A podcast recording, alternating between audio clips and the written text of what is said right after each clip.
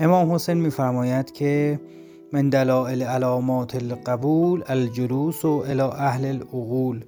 از نشانه های دلیل مقبولیت و نیکنامی همنشینی با خردمندانه. و و من علامات اسباب الجهل الممارات و لغیر اهل الکفر. و از نشانه های نادانی کشمکش با غیر اهل فکره. حضرت امیر در روایات متعددی میفرمایند العقل یهدی و ینجی. خرد هدایت می کند و نجات می دهد یا العقل یوجب الحذر خرد موجب دوری از گناهه.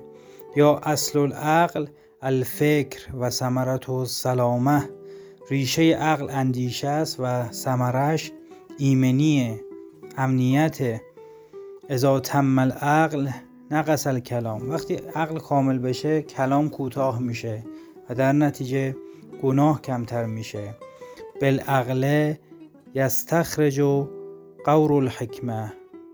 این عقل که به کمک اون مسائل ارزشمند و دقیق استخراج میشه.